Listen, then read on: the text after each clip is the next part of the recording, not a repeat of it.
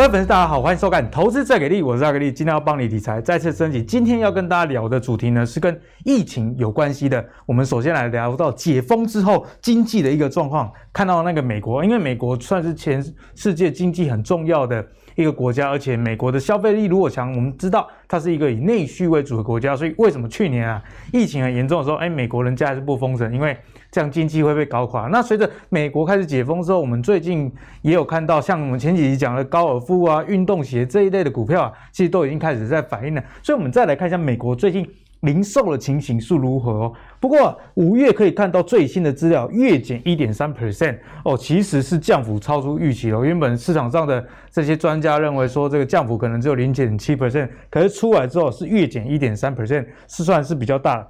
除此之外，我们看一下零售业的销售，如果以年增率来看的话，4月的是暴冲的一个状态嘛，然后年增率 53%， 非常非常夸张。虽然5月的 28% 也是不错啦，可是比起4月啊，似乎有降温这样一个趋势，虽然这个数字是降温，不过阿格力认为，随着这个疫情开始受到控制，特别是美国这个疫苗接种率已经过一半了，去环球影城打疫苗免费，还有那个甜甜圈在免费的停车位哦，真的是跟台湾的天壤之别啊！所以我觉得美国之后啊，这种零售也会逐渐走向服务的导向，因为你开始上餐厅吃饭了嘛，或是去从事其他的这个服务业、商业行为啊，所以美国呢这个情况算是相当的乐观。不过呢，我们如果回到国内来看，就有点两样情了。这个好像最近看国内疫情，因为我自己很爱看棒球啊，就仿佛遇到这个中华队，每次遇到日本有没有？可能前7局、前8局还有机会领先，大家想说，哎，要赢日本了或赢韩国，最后被逆转哈。台湾最近疫情就是被逆转这样的状态。然后呢，根据工总调查，国内的产业确实受到疫情冲击蛮大哦。像这个工总的理事长王渊，他就指出啊，有 65% 的这个企业反映订单有减少，也有63%的企业说获利也有减少，甚至是也有遇到这个员工无法正常上班。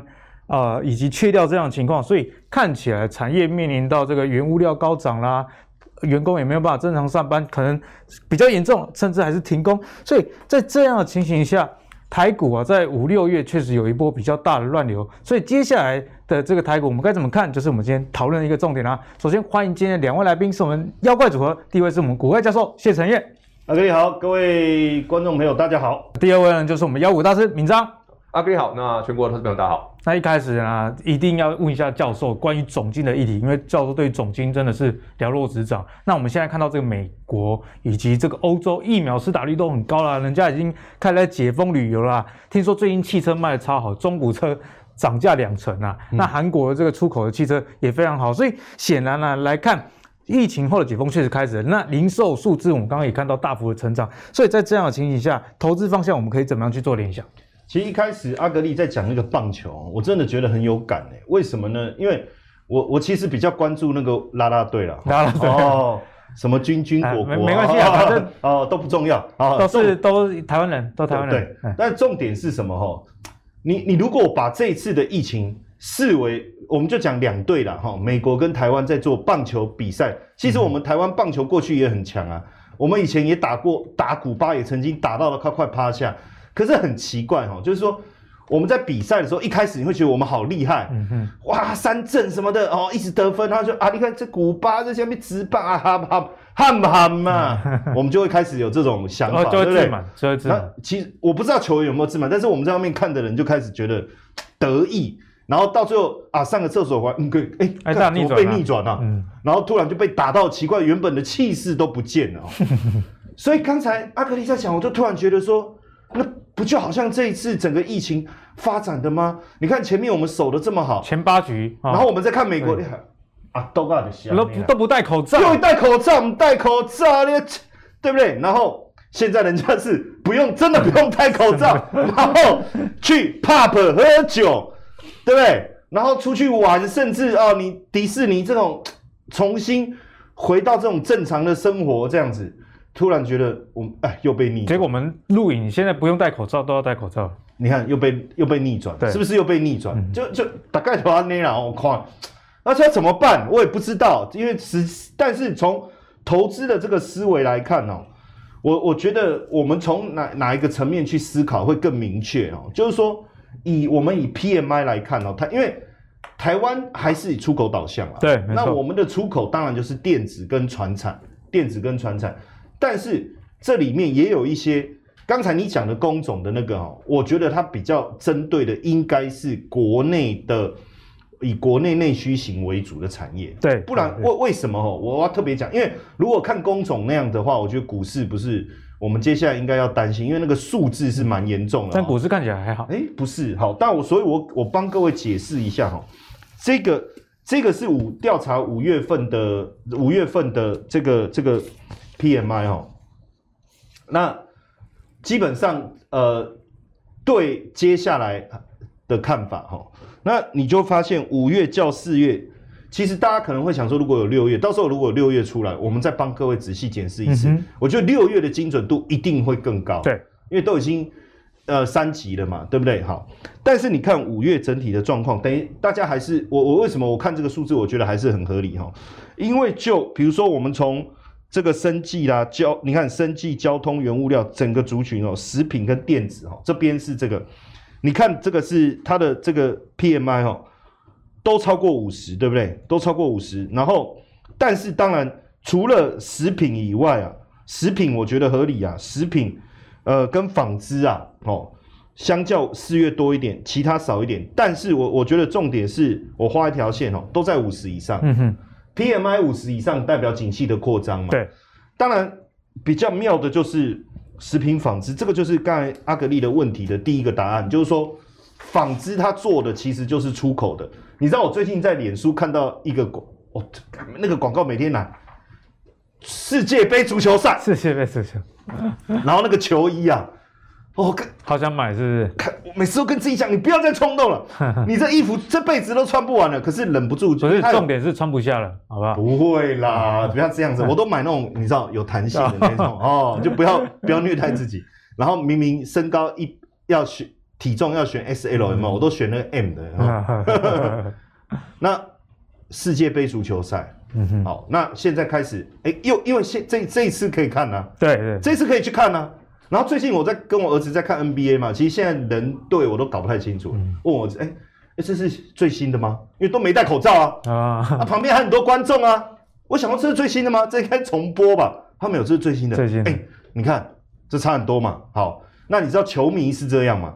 哦，穿那个球衣啊，一定要的，一定要嘛，对不对？哦，那你开始往外走，你的服饰一定会开始更换嘛，需求增加，所以你看纺织开始上来，所以你从这里制造业没有掉，纺织又上来，这个已经很明显看到这个趋势哦。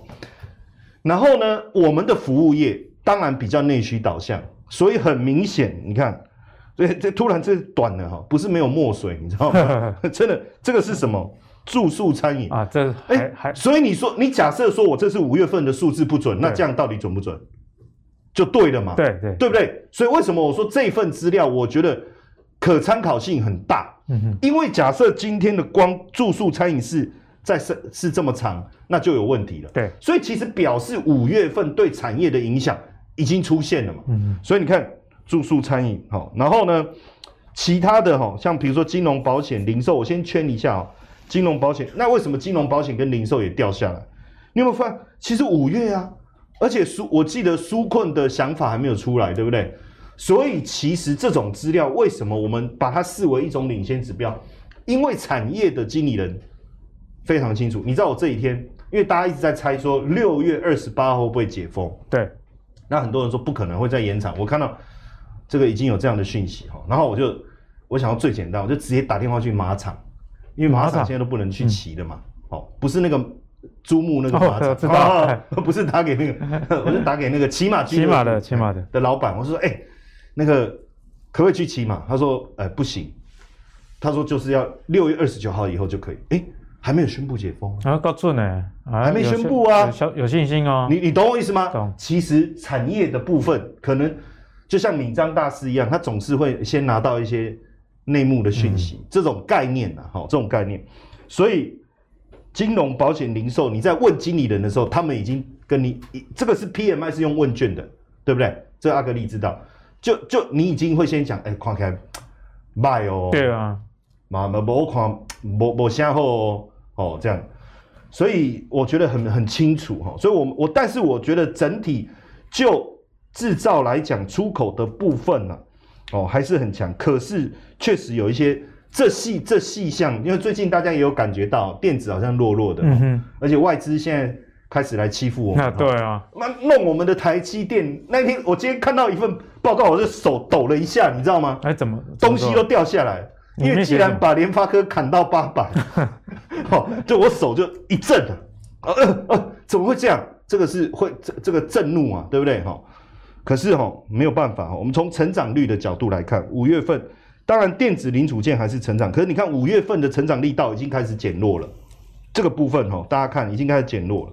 好，然后呢，在化学原物料啦、基本金属、机械设备，这个还是强劲。这在呼应什么？哎呀，你如果仔细想一下这个内涵啊，美国景气复苏啊，设备的需求啊，原物料的需求啊。其实真的开始比较明显的成长，有没有？而且一开始的时候，这个我觉得阿格力都偷看我资料了、嗯，没有偷看呢、欸，没有，奇怪嘞、欸，这汽车嘛，刚才对，所以你看他也是在这方面的领悟、观察很强。哎、欸，你看汽车五月份的这个成长力道这么吓人，这一根这么长，可是、哦、当然我们就因为我们就想这一根那么长，突然怪不知道怎么接，我说是蛮长的，好。那我们来想一下哈，两个男人聊这个就怪怪了。如果是一个男一女，你突然有人讲了这个就有趣了，就很好对。那你去想解封以后啊，因为不能出门嘛，说实在的，我换车干嘛？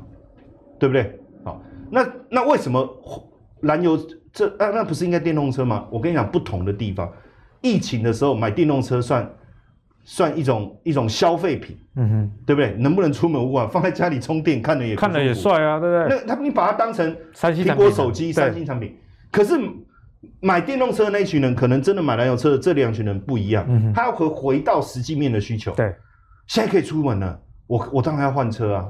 我本来想换车的啦，不是说可以出门说要换车，而是说本来想换车的需求全部递延到。现在来，我相信对是这样、喔、所以你看整个汽车就大幅度提升了。所以我觉得整个在操作上，我刚才这样解释完哦、喔，大家要比较清楚的去了解，就是说这个产业的一个样貌。那接下来要请教的就是我们的妖股大师閔漳，閔漳先跟你请教一下，因为 FED 在上周有这个利率决策嘛，那这个立场的转向看起来是相当的明确啦。比方说这个2022年跟2023年，大家觉得说。购债的缩减啊，以及这个利率的调升，可能都会提早。情形之下，我们都知道美国跟台股这联动性非常的大。那最近美股也因为这样比较震荡嘛，那第三季已经即将要到来了，台股啊，我们该怎么样来观察？好，如果有长期固定收看我们这个节目的朋友，应该都有注意到，其实我们在前几集的节目就有聊过费德利率会议会怎么讲哦。第一个他一定会讲到通膨的问题，而且这件事呢。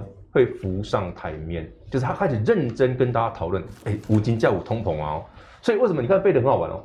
他把他的核心的通膨目标往上调，这代表什么？你知道吗？上周五美股大跌，哎，通膨来了，大家被惊，美国要升息了，我们会害怕，会担心。但是你有没有想过一件事？早在这个月初，你看我们这个频道的朋友，你有订阅最给力的朋友，我们有没有讲过6月行情是？传统原物料啊，有啊，明早那时候讲很明确哦，而且讲一定是6月跟，因为 FED 在利率会议上一定会跟你讨论这件事，他不讲没事，他一讲大家就说，哎、欸，真的有通膨、啊，他提醒大家有通膨啊，此地无银三百两嘛，这果然美股是震荡，可是这件事到底对第三季的行情有影响吗？你不要悲观，我们来看一下这件事很有趣哦，分享给大家看，我们在思考台北股市17709回过。对吗？哎、欸，这样会过行情一定好嘛？啊，这样没过一定安怎？只要不要这样想，事实没有那么简单。你不要只看17709，你不要只看这个数啊，没那么单纯啊。你往上想，那、啊、万一会18000、19000嘞？如果未来有18000、19000，那17709重要吗？不重要。那就你一过之后，谁管你17709？现在很多人为什么最近只要行情一上去，哎、欸，获利了结卖就出来，有没有？航运也是这样子啊，散装也是这样子啊，电子股是这样子 ，Kitty 都开始有浪杯，你接近17709，我会担心嘛？我前面没卖的，我现在刚好哎、欸，好不容易赚钱，好不容易解套，我卖一下嘛。可是我的目标是18000、19000嘞，那我1季基金就我干嘛理它？嗯，这是这个逻辑。所以你要看第三季的时候，你回头想，当台北股市你不要管17709这个数字的时候，你的投资会就变简单，因为你的心态会正确。比如说，哎、欸，我谈的被来造，那你回头想，万一我谈的来造啊，这一波行情有些像这一波散装行天天涨停板嘞、欸，你早卖一天少赚一天嘞、欸。对啊，散装航运，你看我们录节目当下已经连续3天涨停板了。今天就夸张，就夸张啊！2个礼拜前跟大家分享的，对不对？教授也有讲，你看，哎，其实不对耶，台北股市其实，如果我只看传产原物料的话，台北股市17709很容易过啊。对啊，只是因为很多人会觉得，哎，我手上有电子股，会有点担心。好，那我们来看美国股市，我们把它相对比较之后，你就发现其实会过。科技股 ，NASDAQ。跟台湾那个相关性很高的 ，NASDAQ 的前高，哎，现在哎不会啊，美股的重挫，哎不会、啊，美股不是有重挫吗 ？NASDAQ 其实没什么跌到哦，这很有趣耶。科技股哎不对啊，美股重挫哦，原来美股重挫跌的是道琼，嗯哼，跌的是道琼。哎，这我让你自己看嘛，这张图我们应该见解没什么不一样啊。这一张图是星期一我把它截下来的，如果你把星期一的收盘补上去的话。它已经又快创新高了、啊，对、啊，如果美国的纳斯达克指数未来有机会创新高，那台北股市现在最近你会担心的是电子股的弱势嘛？那如果我连 NASDAQ 有机会创新高，哎，对哦，那我电子股会不会来补涨一下？那台北股市铁定创新高嘛？因为传产股已经创新高了、啊，你现在缺什么？缺电子啊。嗯哼。那、啊、电子如果上去了，就变狂17709过眼云烟，你连理都不用理它。再看一个，费半。其实费半也很像啊，所以你要说台北股市真的电子股弱吗？不尽然，因为台北股市哈整个加权指数，因为我们电子股的占比是重的，所以你看台北股市的加权指数的线型哈 K 线啊，一定跟美国的科技股长得很像，这是必然，它们相关性很高。可是你最近你又说，台北股市刚刚弄 K 传产原物料弄 K 航运股，点子股弄跌不疼娘不爱的，不用急啦。到第三季之后，原本你认为跌不疼娘不爱的电子股一定会上来，会复活，会复活。嘿，搞不好快的话，下个月就有机会了。所以当电子股一复活的时候，台北股市就不用考虑了，你就是什么时候该买什么族群而已。你的问题应该变得更简单。最后一张图，道琼，有在投资股市的朋友哦，真的很良心的建议各位，不要看道琼，不要看道琼，不要看。因为它只有30只股，跟你没有关系。道琼的蓝筹股只有30只股票，跟美国跟为什么我说？然后我常看的新闻标题，哎呀，道琼跌500点重挫，道琼跌500点就是那30只股票跌了，又不是美国股市跌。而且你知道这30只的这个产业类比又差很多。对呀、啊，问题是我说，除非你是巴菲特，你会买那个道琼的蓝筹股，不然谁会去买那个、啊？你要看美国股市，再来回答台北股市会不会涨的问题。麻烦你先把4大指数里面的道琼直接砍掉，卖垮，你就不会有心理障碍了。你看嘛，上星期你看到美股道琼跌500点，你回头会想，台北股市星期一重挫，结果变买点了。结果变买点了。那追根结就是，当我们在理解全球股市的变化的同时，你只看台股，你再回头跟台北股市相关性和联动性很高的。其实你只要看科技股就好了，所以美国股市如果科技股没有问题，台北股市没有什么大跌的空间。然后你再回头想想，当传产股已经这么强，强到很明显，这个不用我们讲，你也知道。那再来只缺了什么？电子股什么时候要上来？什么时候回春？电子股一回春，就别人看啊，17709一定过嘛，砸过万过一定过，它的逻辑就是这样，给大家参考。所以电子股之后什么时候会回温呢？阿格力的投资最给力也会帮大家每个礼拜密切的锁定啊，所以大家也要记得订阅我们的一个频道。好，那现在的电子股还没回温，重点就在哪里？重点还是在航运嘛，因为我们不管我们看到货柜航啊，或者是说货运承揽以及散装航运哦，大家真的是。百股齐扬可以是这样讲啊，而且只要名字里面有行的哦，管它3721就是跟着涨就对了。颇有那时候2000年打钢泡沫，或者是以前阿格力大学的时候，生技股在狂飙年代，只要你是有这个名字，有一个行字哦，就会涨啊。所以航运类股啊，很多朋友可能手上都有，所以接下来继续请教教授，因为教授在2个礼拜前就有跟我们剖析，散装航运哦，特别提到惠阳这一档股票，我们把看了刚刚宝贝呢，结果他上礼拜。跟我说他套牢，这礼拜呢，马上就变开心解套了，所以验证了其实教授的产业面的观察，其实你也是需要一些时间反应的啦。那现在又重新请到教授啦，在航运现在这个位阶，我们该怎么样观察？现在变成是说聊天没聊一下航运，好像没有聊天的 feel 哈。就是年初你如果没有聊台积电，你就是low。现在谁在跟你聊台积电？没有帮帮忙，现在你没有航运就是 low。现在没有长荣，没有阳明，那个人就换桌去别的地方聊了，是不是？好，然后现在是怎样？公司只要有船，股价就会涨，有航字就可以了，有航有船，对不对？然后我就开始在想，哎，有哪些公司有船，全部把它找出来，对不对？哦，有一艘船，我们也压，是不是这种感觉？当然，大家会觉得这有点疯狂哦。可是实际上哦，当然，覆巢之下无完卵。所以，如果台股今天整体的营运营收、整体上市公司的营收不好，坦白讲，你航运再怎么强，有时候难独撑大局。对、哦。但是呢，我们先看这个加权指数哦，实际上近期整体营收的成长还是不错的哦。像最新这个的。最新一个月，它也有到 17%。你看近期真的营收，从过去来看哦，其实你看从这个106年哦到108年，就2017到18这段时期，股价是大涨的，确实呼应了营收成长很强的这个概念。对，所以我觉得只要大盘整体的营收是好的哦，它的年增率是持续能够正成长这样的情况下，那当然我们就直接从产业里面。营收强劲成长的族群去挑股票，我觉得蛮有逻辑的。我觉得逻辑是这样哦，逻辑是这样。那所以呢，成长率最好比较强的就落在这三个，你也不能说什么。有时候事实摆在眼前的时候，那数字都拿出来了，对不对？对不对？所以说，哎，你看阿格力怎么了？哎，旁边那个好像不是他老婆，是我妈。哦，对对对，事实摆在眼前，对不对？好，你看哦。这个是什么航运呢？营收的成长率多少？77%。然后你又说那一个月不是啊？你看，其实它真的有个转折点，然后就开始越来越强，越来越强。逆转胜了，登高。然后再来这个是什么？塑胶也是一样哎，都加息不是塑胶走哎。你看一样一个营收的转折，它还是越来越强，越来越强。然后钢铁，大家虽然会觉得最近钢铁表现不怎么样，但是我跟各位讲哈，钢铁的。产业状态确实是好的哦，哦，就这只是说大家实在是热度都到他身上，这个有时候不是他成绩不好，他还是很好啊，被资金排挤啊，只是问题是大家把目光太集中在他身上，有时候是这样哦。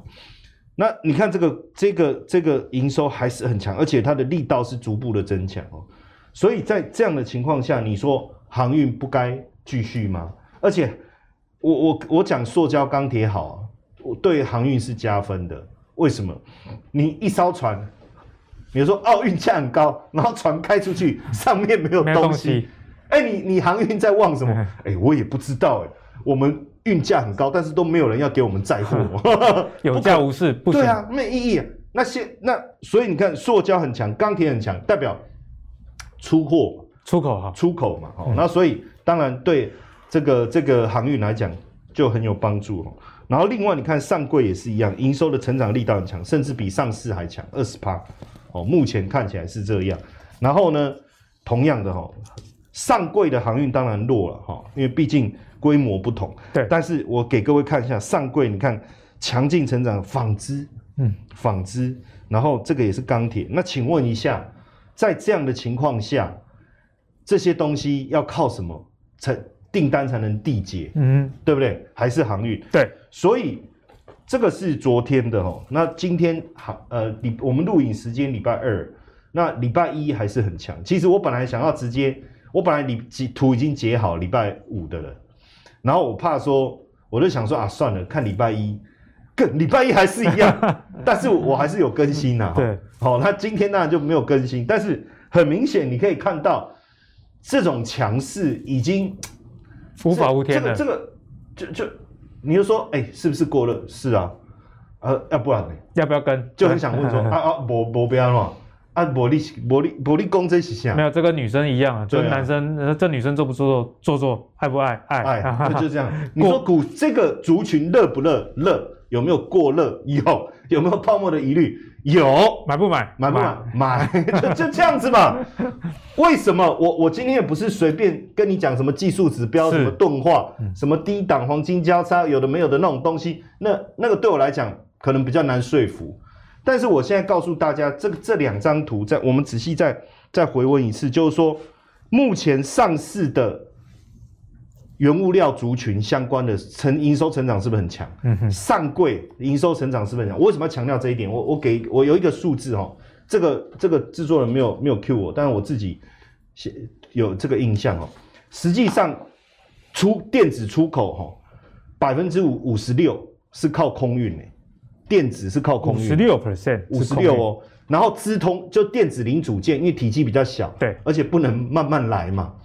所以98%，超过98%是靠空运。这个概念很好理解，因为你3C 产品你用船运啊，一个月后可能就过时了。对，到那边刚好发表新款，现在已经 iPhone 14了，你 iPhone 13给我干嘛？对，所以为什么我讲航运会很强，不是靠电子很强，不是靠 iPhone 卖得很好哦，这个观念很重要哦，这个可能没有人跟你们分析过这件事情。对，因为电子就是靠空运为主啊，你看。电子零组件98%靠空运，毛利率高嘛，对不对？所以如果你电子产品卖得好，航运类股怎么会起来？不会，对不对？好，那可是，请问你现在塑胶要做什么？做衣服、轮胎？对，不，要做船还做飞机啊？做船啊，做船。一台货运的货机啊，放5个货柜了，哦，但是一艘船至少5000个，那这种靠体积取胜的，哦。所以是不是用船来载？所以我去解释这个逻辑的原因在这里，就是说，当你钢铁啦、纺织啦、塑胶啦这个的需求这么强的时候，没有办法，航运就是会强，航运就会强。而且现阶段我们看到整个航运指数啊，整个航运指数还是持续在高档。最重要的关键，我觉得是运力什么时候补进来？什么叫运力补进来？就是说，各大船商现在都在订货，今年。前5个月订了200多艘吧，但200多少，不知道208、200多少，反正那个小细节。所以教授现在要跟大家分享的就是这个供给面的问题。对，你订了200多艘船，总共花了160亿，我记得。那每一家都花10到30亿在订船，可是问题是船什么时候来？这是重点。就2023年。2023。所以现在等于是早期有订的，有一些陆续服役嘛。但是麻烦的是，有一个点大家不知道，我写在这里哈，3个英文字母叫 ESG， 因为 ESG 对于船有要求，就是你的船的那个系统有没有符合这个 ESG， 就是碳中和的标准。现在什么气体的这个污染气体要求越来越高，所以变成有些船不符合的，它要淘汰掉，它必须淘汰。所以你要知道淘汰了，然后那时候。旧船我还在用嘛，然后新船我又不想订，因为航运就是这样啊，给他们走了啊，船只要不会进水，我们就加减嘛，啊进水就弄个东西塞住，因为以前难赚嘛，对不对？那现在很麻烦的是，我已经看到市场了，我要订新船，而且要符合节能需求，我订的船还没来，每户期，然后节能的你又不能再上路，所以现在是运力跟不上，那运力要跟上要到什么时候？2023年，更酷哎，所以当然2023年以后，可能航运龙景还是很好，但是股价是不是能好，我们就不知道。毕竟有景气循环成分。但目前我刚才这样解析完，大家自己去想一下啦，就航运到底还能不能做，应该有一个清楚的答案。对，刚刚这个教授讲了，阿格力非常的认同啦，因为我自己在别的节目也有分享过我对航运的观点，就航运你不要太去看筹码的变化，那些会影响短期的股价走势没错，可能这个礼拜爆大量，可能100多万张，可是你下个礼拜那个量又过了，为什么？因为产业面就已经告诉你是无语这样子的一个状态啦。所以接下来呢，我们讲完产业面之后，还是要回到这个技术面来观察，就请我们妖股大师闵漳来帮我们看，航运类股还可以再继续持有吗？航运类股可不可以持有？其实答案非常简单了，其实刚刚教授跟阿格力就说明过了。如果你单纯看产业，航运股根本没有问题啊。我讲个很有趣哦，为什么我认同刚刚教授这样讲的？前阵子我跟我老婆不是台湾疫情很严重嘛。我们订那个洗氧剂啊，因为台湾买不到了，很贵啊，一个从800、900变好几千啊。我们从美国订，1个礼拜就到了，一台就500、600块而已。对啊，更便宜。为什么？空运。它空运，电子产品真的是空运，这是事实哦。我要佐证一下，因为你订过一些电子商品，都发现虽订虽来，因为空运。可是你回头想想哦，这个航运类股厉害在哪里？我从几个段落跟大家分享哦，因为今天航运股强到一个，我们觉得在场包括所有的观众朋友，我们讲2个多礼拜的散装航，那上个礼拜也是跟大家讲这个，然后上上礼拜也是跟大家聊散装航，结果到这礼拜全部都涨停，我们自己看了也傻眼，我说那也叫囧。可是我看到一个很有趣的迹象哦，你说它技术面也对，但是你看一个筹码真的很有趣。来，画面上就是上次教授，我要感谢教授。哦，给我们的启发。你没讲惠阳，我还不会想说惠阳那家探捷。嗯，所以大家都想阳明、万海、长荣的后啊，为什么惠阳？我可不可以 echo 一下？我一开始在讲惠阳的时候，在某些节目还被吐槽，还被吐槽啊。对，他不是他吐什么？他也不是真的吐啦，就是他的意思是说啊，像那种就是某些谈的，然后啊刚一起谈的什么，这类似这样难免的。对，因为我觉得大部分人的，我觉得我们这个节目厉害在哪里？其实是事前跟你讲。因为事后诸葛大家都会啊，一根涨停有像不够哎，对啊。可是你回头想想，哎，2个多礼拜前教授讲的会讲，我就回去研究一下，对，我这个就探险哎。而且每当原物料行情一来哈，散装一定不会落后，一定都会丢哎。所以你回头想想，如果阳明、万海、长荣，哎呀，100-200块，我实在是已经追不下去了。其实我们讲过嘛，啊，你可以看惠阳嘛，你可以看新兴裕民嘛。结果你看，从今天礼拜2嘛。包含今天他们3个交易日，这3只股票9只涨停，就这么夸张。好了，聊聊一件事，股价涨，基本面上次跟大家讲过了，去年才赚多少，今年前5个月多10几倍，这是基本面你看得到的。EPS 哦，惠阳5个月赚2.55，前5个月哦，去年1/10都不到，成长10几倍 EPS 哦，所以股价涨是有道理，它不是乱涨。只是说，因为它越涨，那个成交量越来越惊人的状况下，你还能不能买呢？来，观众朋友们，每个人手机都有看盘软体，对不对？哦，什么时候足的？好 ，anyway， 我们来同步做一件事就好。你把惠阳打进去2637，你选它的3大法人，我念给大家听，你会笑死。6月18号，外资买超惠阳1396张，哎，外资有买哦。但投信卖超3466张，当天涨停板。上礼拜5，投信卖了3466张，对不对？当天涨停板。然后呢，礼拜1又涨停，投信没有追；礼拜2又涨停，投信怎么追？我问你们怎么追嘛？我记得我在另外一个节目还讲说，我就问旁边的朋友嘛，我说你看投信卖了3000多张。旁边人讲就他的北七啊，不是这样，要叫投信以后看我们的节目，对啊，太扯了。你回头想想，哎，连续3根涨停，哎，管仲平武啊，你自己看这个节目，你买多少张了？你赢投信一箩筐了。我反问你，那万一哪一天投信认错嘞？有没有可能？那投信很常认错的哦，投信很常认错的哦，你不要怀疑哦。好，只有一档吗？来，我们再看2605的新星。你不要怀疑哦，老规矩，把你的手机拿出来，打2605星星，我生我的款的，就我生。我们会不会被投信讨厌啊？没关系，被讨厌是一种幸福，表示你赚的比他多。来，星星哦，2605，对，来，投信从6月份到现在买超都是零张，创新高，涨10块啊。然后呢，外资很好玩，一下买一下不买的。6月16天哦，星星卖超4600张。隔天追回来4000多张，就是一天买一天卖，一天买一天卖。看错了，第二天就发现看错了。阿格勒姆，连续3天涨停，买它干嘛？每天都涨停，你卖它干嘛？所以你回头想想哦，如果整个航运股就像我们当初的预估一样，整个产业面是非常正确的，再加上原物料的行情压起来了，货柜也好，散装也罢，对不对？甚至其他的航运股，我认为绝大部分都没有涨。最后还有一档哦，2606的裕民哦，刚刚那个方法大家自己查一下，看完投信跟外资的买卖超，你会笑出来，你也笑到病鬼，我给你报警，你会笑到啊的傻子，你卖它干嘛？不要怀疑，但是未来哪一天你说，投信怎么追进来了？恭喜各位，那你已经赚翻了，因为投信追进来之后还会再来一波，所以你从技术分析也好，从我们刚刚讲的外资投信的买卖超也好。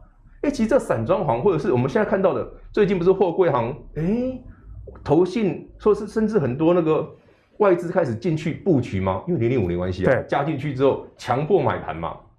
可你回头想想，既然刚刚的这些股票涨多了，那我们刚聊的货柜，对不对？刚聊的散装嘞，散装其实里面涨很大段啊。从过去这个礼拜虽然涨幅很强烈，但是你回头想，这个量短线爆量，也许洗一洗还会再上啊，但基本面没有变，然后法人还不敢买，这是背后代表什么？嗯，就表示它还有足够的空间啊。所以你有机会哦，有兴趣的朋友们，想当航海王的，找机会自己切一下，好不好？没想到今天閔漳的这个观察的心得跟阿格力最近的心得是一样，就是你不要太用这个过去三大法人的买卖超的角度来看这些航运的类股，因为航运类股已经涨到有时候已经超出大家想象了。没错，就是说你不买它，但是你绩效狂输，那你打不过只好加入。没错，所以可能最后投信真的会认输，然后也提供给大家做一个参考。那我觉得，在最近，我阿格力自己也有一个很深刻的心得啦。就像闵漳上次讲这个传产嘛，你说你不知道它涨什么，你加个电字，你可能就能理解为什么会那样涨，感觉就对了。哎，这是我熟悉的股票。所以我们在投资上真的是要与时俱进这样一个概念，你不能因为这个散装跟货柜过去可能都财报不是很好，那你就觉得说啊，现在涨这个是涨假的。可是我觉得，如果你还是没有办法克服心魔的话，我自己还有一点心得，那就是说，这是跟操作周期有关啊，你又不是要存股，那现在这个只要报价不落，那你为什么有看坏这些公司的理由啦？所以大家就跟着报价走，这样就好了。好，那我们从成交比重来跟大家分享，最近的航运类股确实是吸收了很多的一个资金。来看到，在最近一个交易日，航运类股占整个成交的比重啊，到了 39.99%， 将近40%。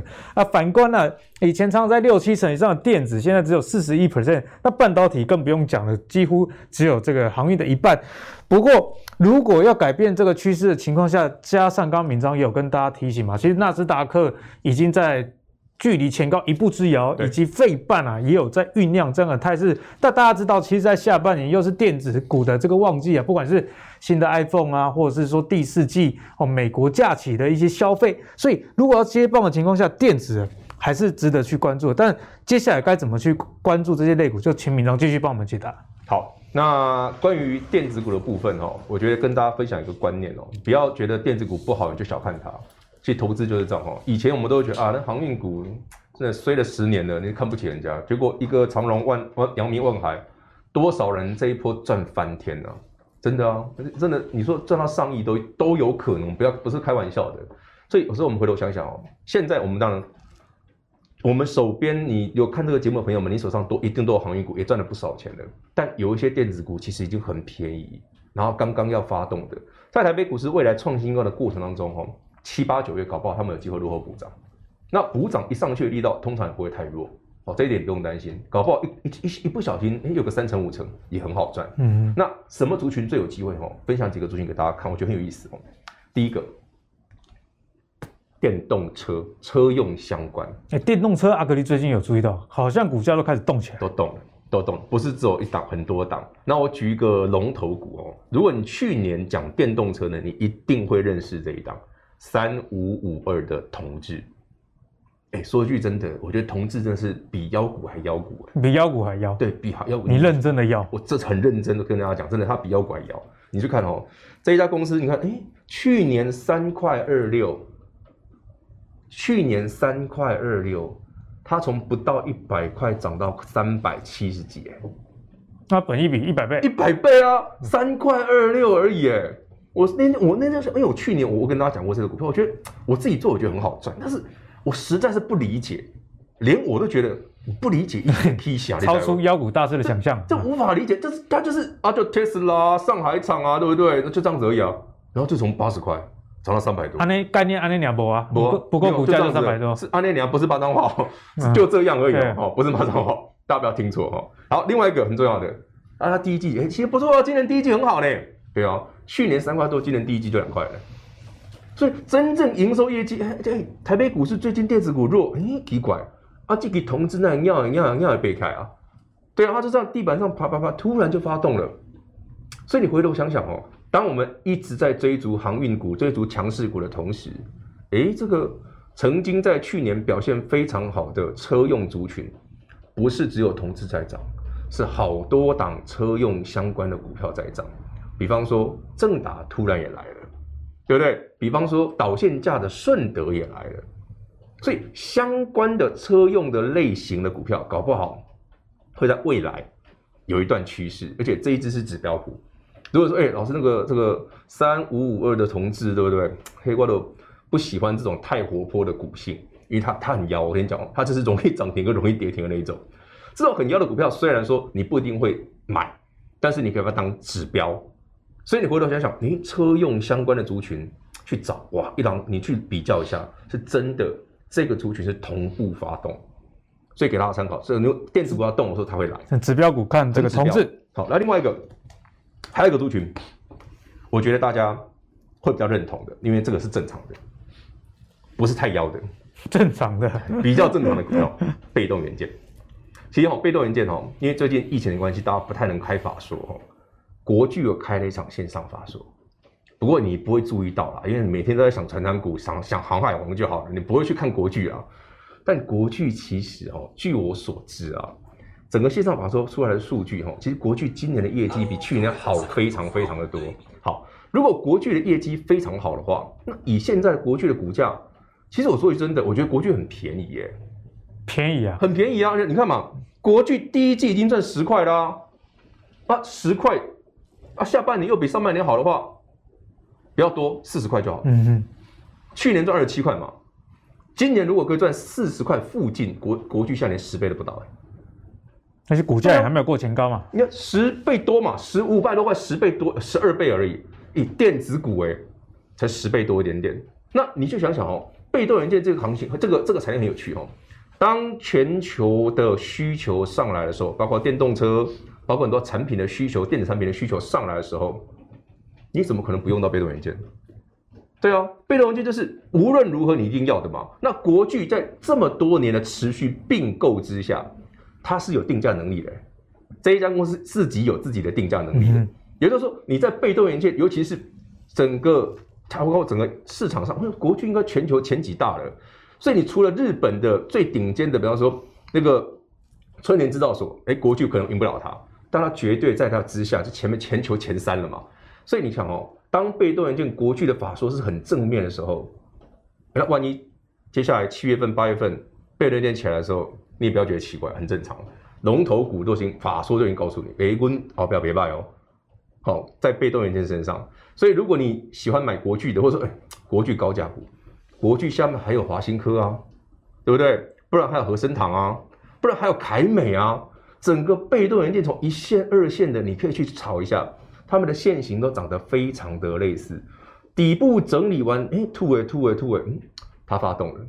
所以整个台北股市厉害就在这里。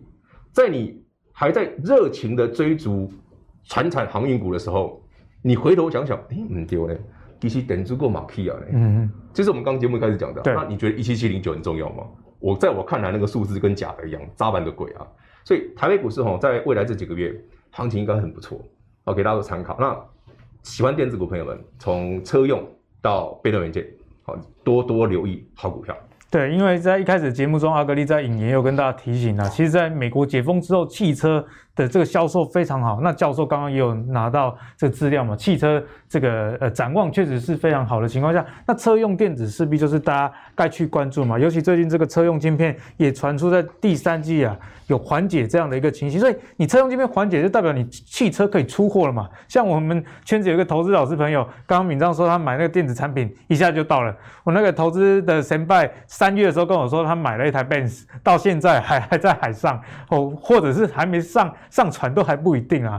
哦，所以在汽车相关的，尤其是在这个电子产品，确实是大家可以多加的去关注哦。好，那讲到汽车，我们继续跟大家聊汽车相关的话题。讲到汽车，就要不得不提电动车。那电动车里面又以鸿海在台湾这个电动车概念股里面算是比较。首屈一指也是大家常常会提到的概念啊。那鸿海为了电动车的这个电池的技术哦，入主了这个硕和。为了这次电子技术，那斥资将近10亿的台币哦，这个消息一出，硕禾上礼拜的股票直奔涨停呢。那阿格里也不知道大家到底有没有在仔细的看新闻呢？因为硕禾涨，其他太阳能概念股跟着涨啊，拜托哎，人家鸿海入主这硕禾是为了电动车电池的技术，好不好？啊，那总归来说啦，6月25又要开这 MIH 的成员大会啦，这群不会坐车或是没造过车，以及好像只有一点点造车经验的人一起，虽然开了这个会，但对后续的展望该怎么样来看待呢？我们就请教授来帮我们解析这个产业面。其实他鸿海要结盟硕禾这件事情啊，也是很有象征性啊。为什么？因为硕禾以前900多块早期的时候，对不对？而且以前我都在讲说，哦，太阳能你要有导电奖，这个是最重要的。你看台湾可以掌握这种关键材料不得了，但后来谁还记得这支股票？就想说硕禾是不是叶子那个记者？你看啊，这小时候不读书，长大当记者，和硕写成硕禾，有没有？我听到有人这样讲，我说没有，真的就有一家公司就是硕禾。你不要这样子，太久没听过，太久没听到哦，不要这样子。那当然，这里面反映一个趋势啦，就是说电动车的趋势。那我觉得我们在观察电动车的趋势。一般来说，大家第一个是看特斯拉嘛，哦，就是看特斯拉。当然，我讲现状，因为我们要去讲 MIH 发展的状况，它很多是在进行式，所以你实在没有办法去，就是说评估到底未来发展到什么程度。所以我们会用已经在市场上的业者去了解到底电动车发展的情况怎么样。那一种当然就看特斯拉，但因为特斯拉最近有点被打趴的，所以我们还是会去看整个中国市场的一个发展。几个数字齁，因为目前啊像今年前5月大陆的汽车其实销售也回温了，卖了1000多万辆、哦，那这个电动车的部分就快100万辆，那其实也不多了，说实在的。但是重点是它的这个销售的成长年增率非常惊人，40%，哦，40%，而且未来你看这个图就知道了齁，哦，这个会持续的成长。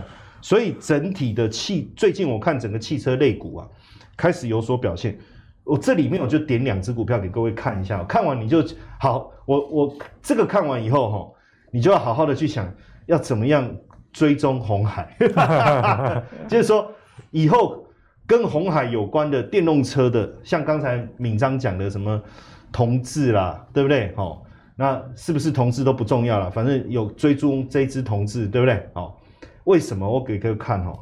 来看这边哦。这个股票叫比亚迪啊，比亚迪，这巴菲特有投资的哈，哦。那这个是日线图，然后你就发现哦，就喊美，对不对？打下去，然后再上来，然后这个幅度是多少？哦，我写一下，大家比较有感了哈，哦。从273打到140，啊，再从140上来，快腰斩的状态。这个是大怒神，对不对？这个是大怒神。哦，你说那这种股票好，所以我要把周线图给各位看一下。周线图这个低点左边最低的地方，哦，注意看哦，是40块，然后这40是你会想说你给我看几百年前，对啊，可能是10年前什么之类的。哎，我跟你讲，有时候，哦，我们做人哦，不要这样子，老是把我们想的那么坏。2018年9月10号，哎，还不到3年前呢，40块，然后一路这样涨，涨273。所以电动车到底，因为大陆是电动车已经卖得很，我刚才跟各位讲那个数字，其实是要告诉大家，当你每10辆就有1辆电动车的时候，其实代表电动车市场确实已经有一定的基础了，广为大家的接受，有一定的基础了，对不对？而且成长率如果能够到年增率能到40%，我最近的疫情在家里追剧追那个 Netflix 的，然后那个女主角就是开比亚迪的电动车哦。而且我发现看了，你其实有时候是这样，看了就习惯了，对，你就觉得电动车好像很方便，对不对？好，那再看另外一只更扯的吗？更厉害？哎呀，这个算不算更扯？我也不知道啦，我们自己大家来评论啦，因为有时候是这样，不要我们自己一直讲，公娃娃见不完洗菜龟啥，对不对？哦，这个以前我们念书的时候，每次家里经济状况，我们都会填什么小康。小康，对。其实我也不知道小康是什么意思，还过得去啦，你不会填贫穷嘛，啊？家里好像也没有很有钱，所以我们都写小康这样哦，喔。那有一次回去就问我妈说，我们该填我什么？她说那有什么？她说那就小康就对了哦，就还好这样。对，就还好。然后呢，你看这个小康，小康，这就叫小康。哪里小康？这叫小康。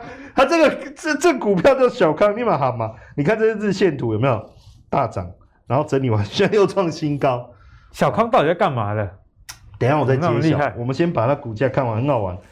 你看哦，7块6哦，7块哈、哦，这个是在2020年6月，那去一年内的事情，对不对？哦啊，然后这72。这是周线图，我帮拉给各位看。K 杯怎么会？他呢，就是做电动车的。电动车跟华为合作，推出了自选 SF5 这台电动车，在华为的这个实体店面销售，目前是200家店面在销售，目标一年要卖30万辆啊，哈。然后第一个月预定6500辆，哎，也是不错的，不错啊，6500很多。而且华为啊，里面也用鸿蒙系统啊，有老大在支持。其实有华为在后面撑着，所以最近鸿蒙系统这个相关的概念很强啊。所以你看哦，那所以如果再这样下去，所以你觉得那个鸿海拼 MIH 这一块到底未来有没有搞头？嗯哼，我感觉是我，而且他去谈硕和这件事，我觉得是对的，因为他等于我真的觉得他们一步一步的再把这个拼图啊，完整的要拼上，就从无到有。那硕和再进去，我觉得应该拼图已经拼完了，因为电池嘛，就电池啊，最核心的技术。对，所以拭目以待。好，那这个教授刚刚跟我们讲了，从中国这个看起来小康，但是其实 K 线一点都不小康的这电动车的股价，就可以知道说现在啊，确实我们该关注这样的类股。那提到刚刚 MIH 大会，就继续请教我们的妖股大师闵漳，鸿海旗下也有很多电动车相关的概念股，但是有没有几档你觉得比较有代表性的？大家值得继续的去追踪。其实哦，我们今天聊这一块，我觉得非常有趣啊，因为市场真的太在乎航运股了。其实我回头想想哈，因为今天礼拜二录影当天呢、啊，我现在讲这个股票哈，在过去这个礼拜的涨幅完全不输给航运股，完全不输，完全不输，你相信吗？它是鸿海旗下的一档，你觉得基本面很烂的股票，因为它没赚钱，叫正达。今天星期二它又涨停了，所以它从上个礼拜三到今天为止，它也3个涨停板，3个涨停，它也3个。它干散装航运，干散装港冠啊，打马沙基啊，不是啊。没赚钱哦，我先讲没有赚钱哦，真的没赚钱哦。其实我觉得这家公司他的法说会讲的还蛮老实的哦。他讲一个很有趣的东西，他今年3月法说也讲过了。他说我们那个 3D 玻璃啊，车用的啊，其实就是下半年才开始增温啊。增温不是放量哦，这是嘟啊开戏啊，刚可能开始有一点货可以卖了啊。就是我开始了嘛，我 3D 玻璃哦，真的开始车用导进去了嘛，我可以开始卖了嘛。最猛的是。哎，没赚钱的公司耶，他敢扩厂哎，没赚几个扩厂，扩厂哦，3D玻璃啊，因为你不要说，哎，我有富爸爸鸿海对不对？我老爸手骨就抽对不对？我几单对了，不要干单啊，没有订单，鸿海让他扩厂，我们头给坏掉。其实有钱人都是很会算的，对啊，人家算的可精的了嘞，一定是看好你这个后面有未来性，我钱丢下去才有意思嘛。电动车其实这个东西很好玩哦。所有的不管 3D 玻璃也好，不管所有的任何的配备都要认证，你要跟那些车厂拔弄，你才切得进去。正达已经切进去 BMW 的系统了，所以你说它的东西有没有人要买？会，它连 Tesla 都有。虽然说这家公司在这个部分 3D 玻璃，它已经从早年，好一开始无人发，就是没人理它，那你哪来的？没听都没听过那种，真的啊。一个车用的东西，你要切进去这个厂牌哦，要5年，入门门槛就是5年。这5年过了，你真的没办法切进去了，别人不是你别人没有机会切进来，黑的是你呀，那个客户就是你的了。他能够切进 BMW， 他能够切进 Tesla， 你觉得这公司有没有机会？你不要只看财报哦，万一如他们法说会之前讲的。我们这个 3D 玻璃下半年增温，明年放量，你说它有没有机会？我看股价，你看下面的成交量，哎，爆量哎，哇，囤了好久。你看怎么最近一点点量就喷出去了？哎，现在股价看起来好像过了前波爆量的那个高点。对对，你注意看哦，前面量那么大，对不对？这个量一丁点一鬼啊嘞。它推过去了，那如果放量还得了？那你回头想，万一它再放量呢？所以这股票就有趣了，就很值得玩味。鸿海是玩真的，所以你回头想想，如果你说，哎，鸿海玩真的，那旗下有没有那种厉害的股票？ 3049政党一定是其中一档，一定是其中一档。另外一档也是红海的，这一档呢就比较正常一点，也有赚钱。好，机构件，车用的机构件，人家也布局很久了。其实以盛哦，去年到今年曾经涨过一大波，也是因为 Tesla 哦，机构件。所以你说鸿海整个造车的相关的，其实我觉得鸿海在这个造车部分，它已经布局非常久的时间了。正达养这么多年了，以盛养这么多年了，对不对？啊，你一个鸿海这么大的家，整个集团养这些股票养这么久，其实我觉得投资哈，说我们要去扪心自问一下哈，今天你投资股票，为什么市场上有人航运股可以赚10倍，有人某某股票可以赚5倍、10倍，为什么我做不到？是不是我的格局看小了？如果我的格局看小了，未来你看到某某股票，比方说，正达以前20-30块好便宜，后来后面涨很多的时候，哎呀，早知道我抱住就好了，是这样吗？还是一开始我就是我要跟着那些真的有钱的人，我是用个投资的态度，我是看一个比较长波段的，你就不会随便被洗掉，而且你会很欣赏。当市场震荡的时候的买点，真的正达5月份才跌到最低点27块多，它现在40几块了。其实你回头想，单个小量放出来，它已经涨了5成了，你才不到一个月而已，它已经涨5成了。所以投资朋友们，我说今天你看这个节目，有时候我们希望把这种观念分享给你。有时候呢，人家之所以有钱，是那个能耐，是那个格局，他有那个格局。我问你嘛，姚明，去年姚明我看到20块啊，现在呢10倍啊，是不是？这是我们刚刚讲的故事，就是说你回推来看，很多的产业是一样，电动车，正达没啥谈，对不对？以盛嘛，普普通通，对不对？有赚钱，但是没有赚很多。哪一天他真的赚很多的时候，是这个价钱吗？会是这个价钱吗？是不是跟教授刚刚讲的故事一样？比亚迪当年是多少钱？现在多少钱？而且10倍啊，对不对？那投资朋友们，这个观念分享给你。在台北股市是个明确的多头的状况下，其实你投资不妨眼光可以放大一点，你的野心格局可以再大一点，你反而会赚更多。我自己也有听过这句话的文章，那就是说你这个人的财富其实就等于你的格局，你格局有多少，财富才能有多少。你如果觉得说这传产类股就是没好没进步，你就赚不到这一波。今年台股上半年都在涨这些传产、原物料、航运相关的啦。好，那我们刚刚跟大家解析完这么多之后呢，最后我要跟大家来聊一个话题啦，就是台积电上周这个除权息，那几乎是这个秒填息。我们海豚嘛，海豚上礼拜说1分几秒，我有点忘了，他算超息，1分多钟就已经开始填息的情况下。接下来台股的这个除权息行情正式要开始咯。那我们可以看到近期上市跟上柜都有蛮多公司要来进行除息的一个部分，包含了这个刚刚教授讲的硕和这个是和硕和硕也公布要发放这个股利，然后呢教授之前提到大田这个高尔夫球等等这么多的类股都即将要这个除权息。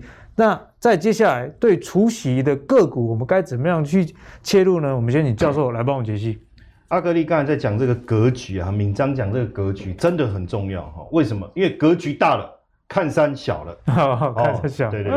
那今天来讲这个除息因为有时候有很多点可以谈但是我觉得谈太细，比如说看营收未来过去，看你的这个股利发放率，看你过去填息的几率。然后看你这个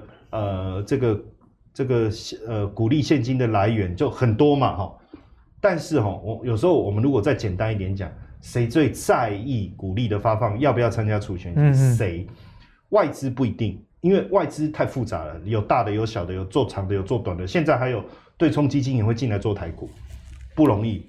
投信是不是以除权息为主拿配息的？我跟各位讲，以前我在投信，我们就是赚价差啦。所以真正在乎的是谁？应该就是持有张数越多的人。当然大家讲千张大户，我又觉得说千张大户他可能以公司的这个主导权为主的，所以我们把它降到多少？我觉得100张就可以了。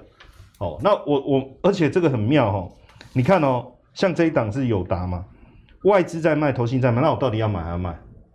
那可是百张大户很明显一直在减码，对，所以我大胆评估啦，就是说除权息行情应该不如预期。用筹码角度来看待，对。然后因为有我讲，我们可以分析很多东西嘛，但是这些东西最后也是分析的结果，有人会去下决定，我们跟着他的脚步走。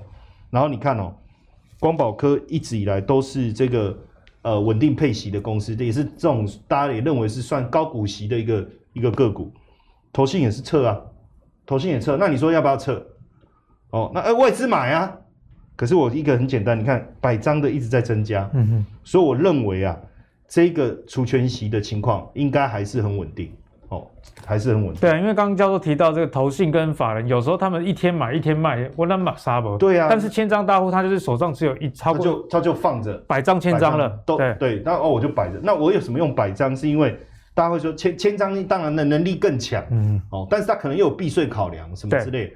那百张就几乎，哎，我刚才比如说，你们觉得为什么不看现在？我讲和硕哈，和硕这很大的股票了嘛，对，百张以上持股比例是76%，哦，好集中哦。对啊，那这是不是很集中？而且才多少人，你知道吗？才921人，很少哎。那这样 O 不 OK？应该 OK 了吧？不用再要求到一定要到千张了嘛，哈，这样理解我意思，哈，好。900多人，这900多人掌握一家公司，哎，哦，然后你看哦，投信在卖啊，哎，这不行，哎，可是外资又买，那你到底要不要跟？好，可是我觉得这档这个和硕的部分，你看，哎，百张大户他们持续加码，所以我认为它的除权息行情相对来讲应该就比较有可看性，哦，然后宏碁最近大家也说啊，笔电缺货啊，怎么样哈，哦，那照逻辑来讲，笔电这个族群。毛利率低，盈利率低，虽然最近缺货，但我觉得也不可能一直缺嘛。所以到底要不要参加除权息？我个人我只是从产业的角度，我都没有去看基本面，我是觉得没什么兴趣。我个人啊，因为其实除权息看的是比较长期的这样的角度，就你总不能今天来买，为了参加除权息啊什么？这个其实节目大家都有聊过，会参加除权息就是我长期持有的。好，那你看外资有买，哎，有啊，你看他是要参加吗？不知道嘛，但至少他愿意买。可是投信在卖啊，哦，可是重点还是百张的，你看这就往下掉了，哦，所以我就直觉上跟我的想法蛮像的哈，哦。然后这个增顶也是一样，你看百张的是直接就减少，那当然外资也都在卖，所以这个除权息我觉得可能就不见得这么有利，哦。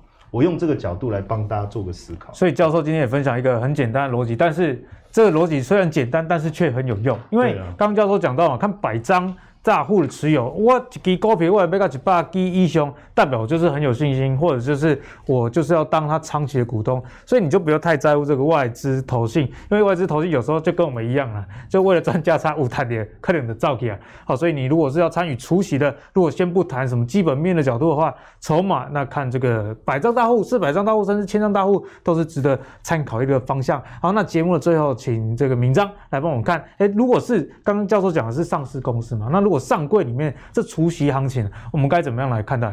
其实上柜的公司哦，在除权息上的时候，如果你刚好有上柜的股票在除权息哦，上柜的股票常常有个问题哦。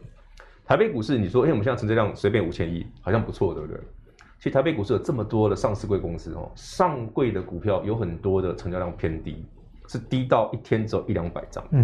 所以说，当有些成交量太低的时候，你就完全无法去判断说这家公司。你去参加也好，不参加也罢，因为很多人都是因为长期持有，啊，我反正我买了就卡住了，因为它没量，所以变成在除权息的时候，你单纯看最简单一件事，你认不认同这个产业就好。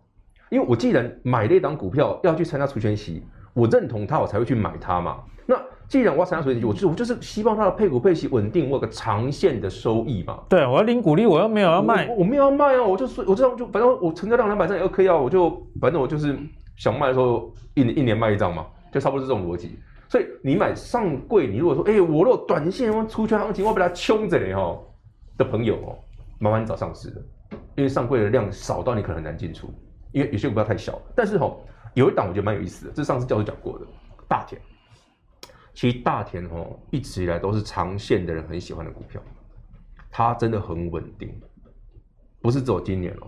据我认识大田这档股票到现在哦。它每年的配股配息又稳定，而且呢，它的除权行情通常也不太差，也都不错，很快就填回来。嗯，所以说，如果你要投资上柜的好公司，像这样的，哎，高尔夫球杆头为什么好？